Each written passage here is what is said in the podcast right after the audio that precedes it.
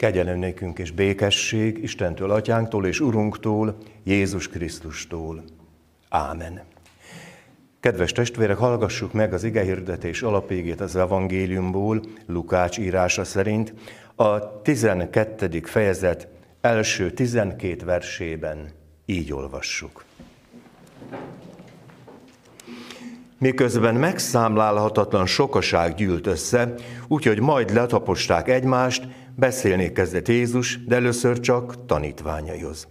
Óvakodjatok a farizeusok kovászától, vagyis a képmutatástól.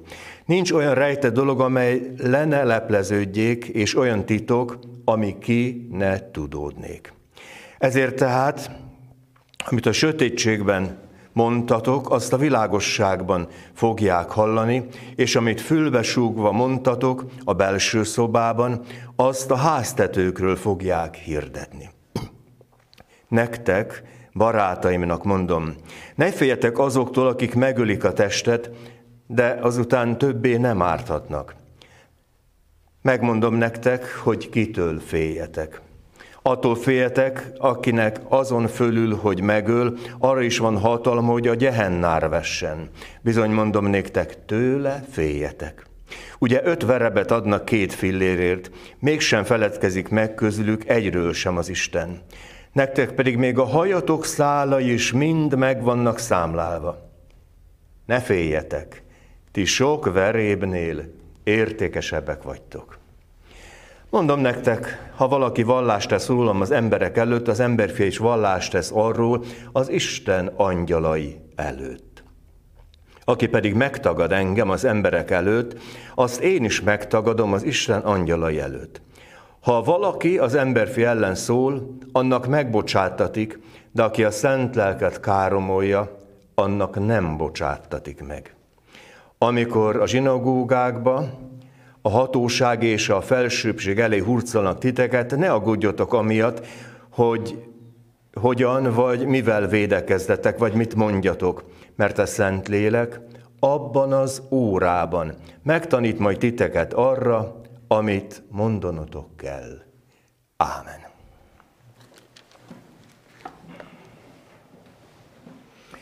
Kedves testvérek, az egyházunkban két olyan ünnepünk van, ami nem liturgikus ünnep. Liturgikus alatt azt értjük, hogy bibliai alapja van, nagy ünnepeink és a többi.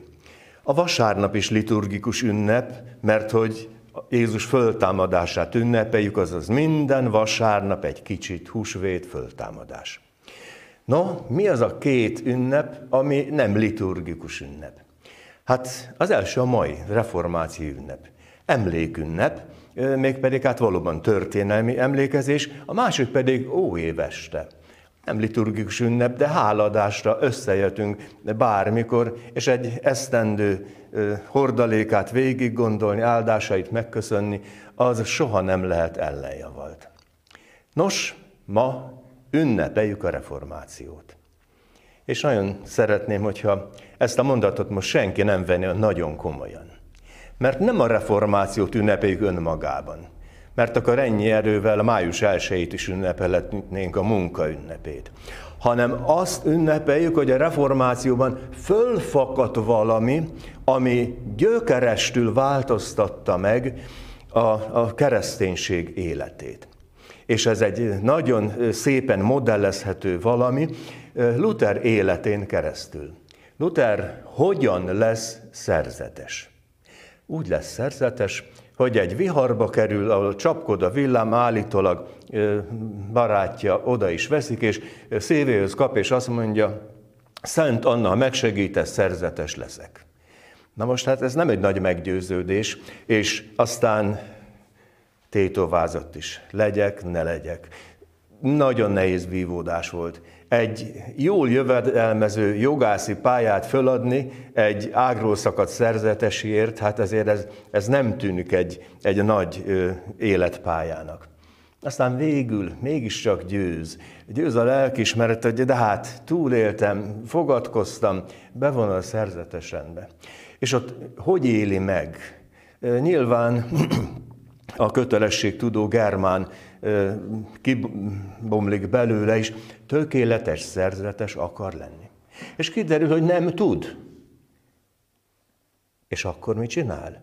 Korbácsolja magát, hogy ezt a bűnös testet meg kell zabolázni. Mert fél. Fél a haragvó Istentől, fél mindenféle szankciótól, tehát bünteti magát. És hogy Isten a nagy rendező hogyan intézi a dolgokat, ott van Staupitz, a rendfőnök, aki látja, hogy véres Mártonnak a, a ruhája hátán. És akkor kifaggatja, és, és aztán a szeme közé vágja. Maga képzelt bűnös, és Krisztus képzelt megváltónak tartja. Hoppá!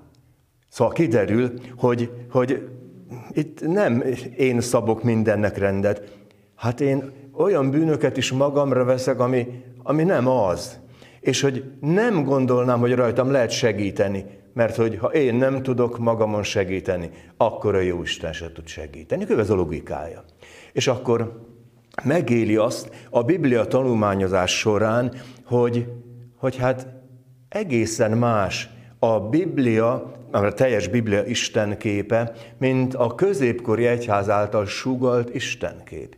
Mert ne felejtsük el, hogy ö, középkor végéig a, a, a, a, keresztény hit és minden hozzá tartozó, az evidencia volt. Tehát ott nem nyitottak vitát ateista filozófiákkal, meg egyebekkel. Nem. Isten, egyház, és a többi minden rendben van. Igen, de kicsoda az az Isten? Hát egy félelmetes Isten. Hát ez az az Isten, és most jönnek az egyháziak, aki, aki úgy büntet, hogy halál után mész a purgatóriumba, aztán, aztán na onnan ki lehet jönni. Azért csak meg kell venni a búcsú cédulát, annyit, amennyit, és akkor igen, nem veszel búcsú cédulát? Nagyma meg ott szenved száz évig a, a purgatóriumba, a kényköves tóba? Hát milyen ember vagy te? Ez sugalja az egyház. És hogyan tudná egy középkori ember, akinek nagyon kevés információja van a világról, hogy ez igaz vagy nem igaz. Ezt hallja a templomban, aztán még van két információs forrása, a kocsma meg a piac. Tehát ebben a háromszögben éli az információs életét, és akkor Luther ráébred arra, hogy az a dörgedelmes Isten, akiről beszél az egyház, akivel riogat, akivel megmerem kockáztatni, terrorizál, az, az nem egészen olyan. Ugyan az Ószövetség prófétái mondanak időnként nagyon-nagyon keményeket, de gondoljunk Ézsaiás próféta könyvére, különösen a, a középső részére, ahol szinte evangéliumi magasságokba emelkedik. Tehát, hogy nem egyszerűen csak a büntető Istenről beszél, hanem, hanem a szerető Istenről is, és nem véletlen, hogy a 46. Zsoltár, ami az egyházunknak himnusza lett, többször is hangsúlyozza, hogy Isten velünk van. Szóval, hogy nem egyszerűen a dörgedelmes Isten, hanem az, aki szerető Isten. És tessék végig gondolni szülőként, hányszor kiabáltunk a gyerekünkkel, hányszor bocsátottunk meg, és hányszor öleltük meg. Neveléshoz hozzátartozik ez is, az is. De ha egy gyereknek csak az az élménye, hogy apám, anyám ütött, mint a répát, hát abból nem hiszem, hogy egy szülő szerető, ember szerető ember válik. Nem, de hát azért mégiscsak a szeretet sok mindent elfedez. És akkor, amikor Luther fölismeri mindezeket, hogy, hogy itt van egy középkori istenkép, e kép mögé bebújva, méretetlen sok pénzt próbálnak bekaszálni a római Szent Péter székesegyház építésére. Nos, akkor azt mondja, hogy ez így nem lesz jó. És a hagyomány szerint 1517. október 31-én a Vártemplom kapujára kiszögezi a, a tételeit, 95-öt, és az első tétel így kezdődik, hogy Urunk azt akar, hogy minden ember élete megtérés legyen. A megtérés az Istenhez fordulást jelent. A megtérés az lehet akár viharos, akár lehet egy gyümölcs érleléssel összehasonlítható folyamat. A lényeg az az, hogy, hogy, hogy szívben találkozz az élő Istennel. A szívedben találkozzál Jézussal. Nos, amikor Luther fejében kezd összeállni, és rendszerré válni a dolog, akkor azt mondja, hogy, hogy igen, ennek nagyon egyszerű a receptje. Szóla scriptura. Egyedül a Szentírás az, ami eligazít bennünket a hit dolgaiban. Tehát nem akármilyen agyafúrt szentbeszédek, hasraütött gondolatokkal, Szentírás. És nem véletlen. Ugye azt mondtam, hogy nem egy nem liturgikus ünnep a mai. Olvastunk igét? Hallgattuk? Figyelünk rá? Hát persze. Tehát enélkül nincs Isten tiszteletünk. És azt mondja, hogy kell a Szentírás, kell a Krisztusi szó. És amikor Jézusot el mondja a, a, a dolgokat a, először is a tanítványainak, akkor egy nagyon sajátságos, érdekes mondatot, illetve kifejezést használ. Nektek mondom barátaimnak. Csak tessék végig gondolni. A barátság az egy nagyon érdekes jószág. Az valójában egy igazi partnerség. Mert a uralkodó, Isten alávetett ember, ez nem partnerség. Uralkodó egyház és meghunyászkodó embertömegek, ez nem partnerség. És Jézus azt mondja a tanítvány, barátaim vagytok. Azaz, fölemeli őket a maga szintjére. Ez, ha szabad így mondani, ez egy forradalmi újdonság. Ez azt jelenti, hogy mi nem akárkik vagyunk, hogy nekem van élő Istenem, élő Uram, élő megváltom. És a barátsághoz hozzá szokott tartozni, nem járványos idők, mondjuk egy ölelés. Régen találkoztunk. Igen, mert hogy a, a szeretet jelei, gesztusai akarnak megmutatkozni. Na, és akkor azt mondja, hogy, hogy egyedül Jézus szava, és a Szentírás szava az, ami utat mutat ebben az egészben. De hogyan értem én ezt meg? És azt mondja Luther, hogy szóla fide, egyedül hit által. Tehát ez, ez nem elég az, hogy, hogy kitűnő matematikus vagyok, és, és kitűnő fizikus és kémikus, az szakterület, de, de a hit az egy különös jószág.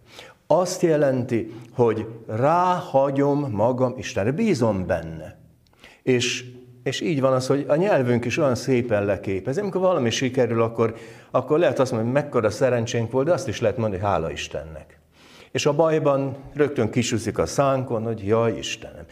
Mert hogy így vagyunk kódolva. Nos, hogyha ezt a, ezt a hitet mégiscsak szeretném megkapni, hogyan lesz ez az enyém?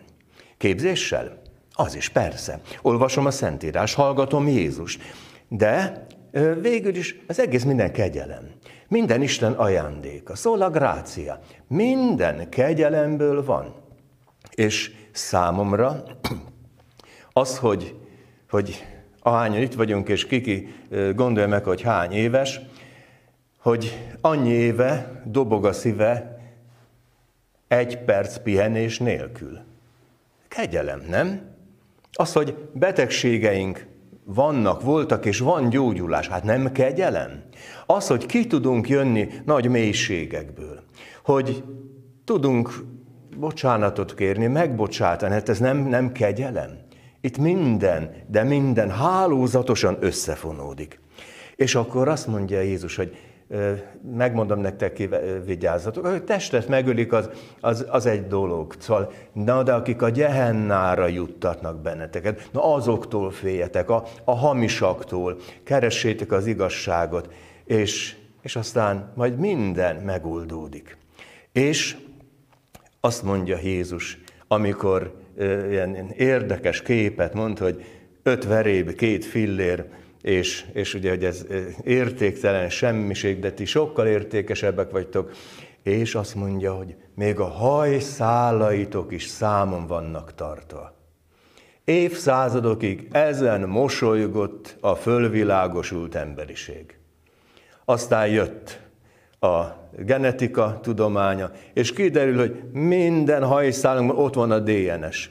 Hogyha komoly rendőrségi ügyek vannak, hát a rendőr röpülni tud, hogyha talált egy hajszálat, mint perdöntő bizonyítékot. Minden hajszálunk, minden porcikánk ott van Isten könyvelésében, Isten szeretetében. És Jézus nagyon ütősen mondja azt, hogy, hogy vegyétek észre, ti nem akárkik vagytok, ti partnerei, barátai vagytok a Teremtőnek, a megváltónak. Gyönyörű. És akkor kiderül, hogy a törvény szigora mellett fölcsillan az evangélium. És honnan tudom az örömhírt? Hát egyedül Krisztus miatt. Egyedül Krisztus és Szólus Krisztus. Így írja le, hogy egyedül Krisztusban van az üdvösség, és azt mondja, nincs senki másban üdvösség csak. És hogy ezt amikor az ember megérti hittel, és az kezd összeállni ez a, ez a mozaik, akkor megint csak Luther életét hozom példaképpen. Volt egy úgynevezett torony élménye, ahol csöndes magányában olvassa a Szentírást, és az a mondat akad meg a szívében, hogy az igaz ember hitből fog élni. Szóval, hogy az igaz ember, az nem attól lesz igaz, hogy, hogy vérese korbácsolja a hátát. Nem attól lesz igaz az ember, hogy magát föl tudna emelni akárhová is. Azért lehet igaz, mert hogy igazságot kap. Isten igazságát. Krisztus hozza ezt el. És akkor, akkor kiderül, hogy, hogy ez az egész úgy áll össze, hogy felfedezi Luther az evangéliumot. És a szíve lelke számára. És azért gondolom, hogy sokan vagyunk úgy, hogy, hogy vannak olvasmányélményeink, aztán lehet, hogy sokatszor olvasunk valamit, és, és akkor tisztulunk fel, hogy ja, hát ezt nem is értettem eddig. Ez lehet Biblia, szép irodalom, bármi. Szóval, hogy, hogy a fölfedezés öröme, a rátalálás öröme. Ez nem egyszerűen csak arról szól, hogy, hogy mint, egy, mint egy megtanulandó lecke a miénk. Az Isten igéje élő és ható. Így is volt, így is van, és így is lesz. És akkor, amikor a 46. Zsoltárban mondja a Zsoltáros, hogy, hogy háborognak a hegyek, a föld összeomlik, meg, meg, meg minden, hogy, hogy igen, ez a világnak ez a sorsa, de Istennek hatalma van arra, hogy, hogy háborúkat némítson el, és, és harci szekereket égessen el, és íjakat törjön össze. És gondoljuk meg, hogy ebben a fortyogó világban tulajdonképpen annyi mindent megéltünk. Hát legfiatalabbakat leszámítva, politikai rendszerek változásait. Megéltük azt, hogy, hogy annyi minden kellett, lehetett megtanulnunk. És, és aztán kiderül, hogy az ember lényegileg pontosan ugyanaz, mint volt a kőkorszakban. A fájdalma akkor is fájdalom meg, ma is, az öröme akkor is öröm volt meg, ma is, és jó reménnyel vagyok, hogy ez így is marad. Hogy is van? Jézus Krisztus tegnap, ma és mindörökké ugyanaz.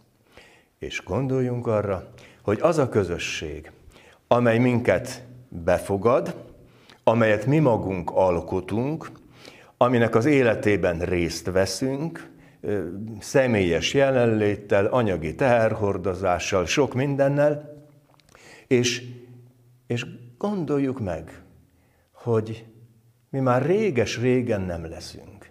Amikor ezek a falak még jó reményem szerint állni fognak. És jó reményel vagyok az iránt is, hogy, hogy akkor is lesz gyülekezet.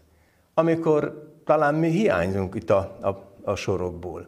Mert hogy, mert hogy az, aki tegnap, ma és mindörökké ugyanaz, az ugyanazt a jóságot, ugyanazt a szeretetet, ugyanazt az irgalmat, ugyanazt a reményt akarja adni. Mindig és minden időben. És milyen különös, hogy egy 504 évvel ezelőtti történelmi eseményre gondolunk, és mégis a jövőbe nézünk. Azért, mert hogy akinek van hatalma teremteni, alkotni, megtartani, a finis végén.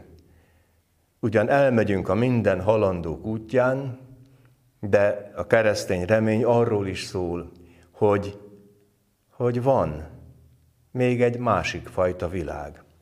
Egy ifjúság énekünk refrény azt mondja énekli, hogy és az út végén Jézus fog várni. És mindez honnan tudom?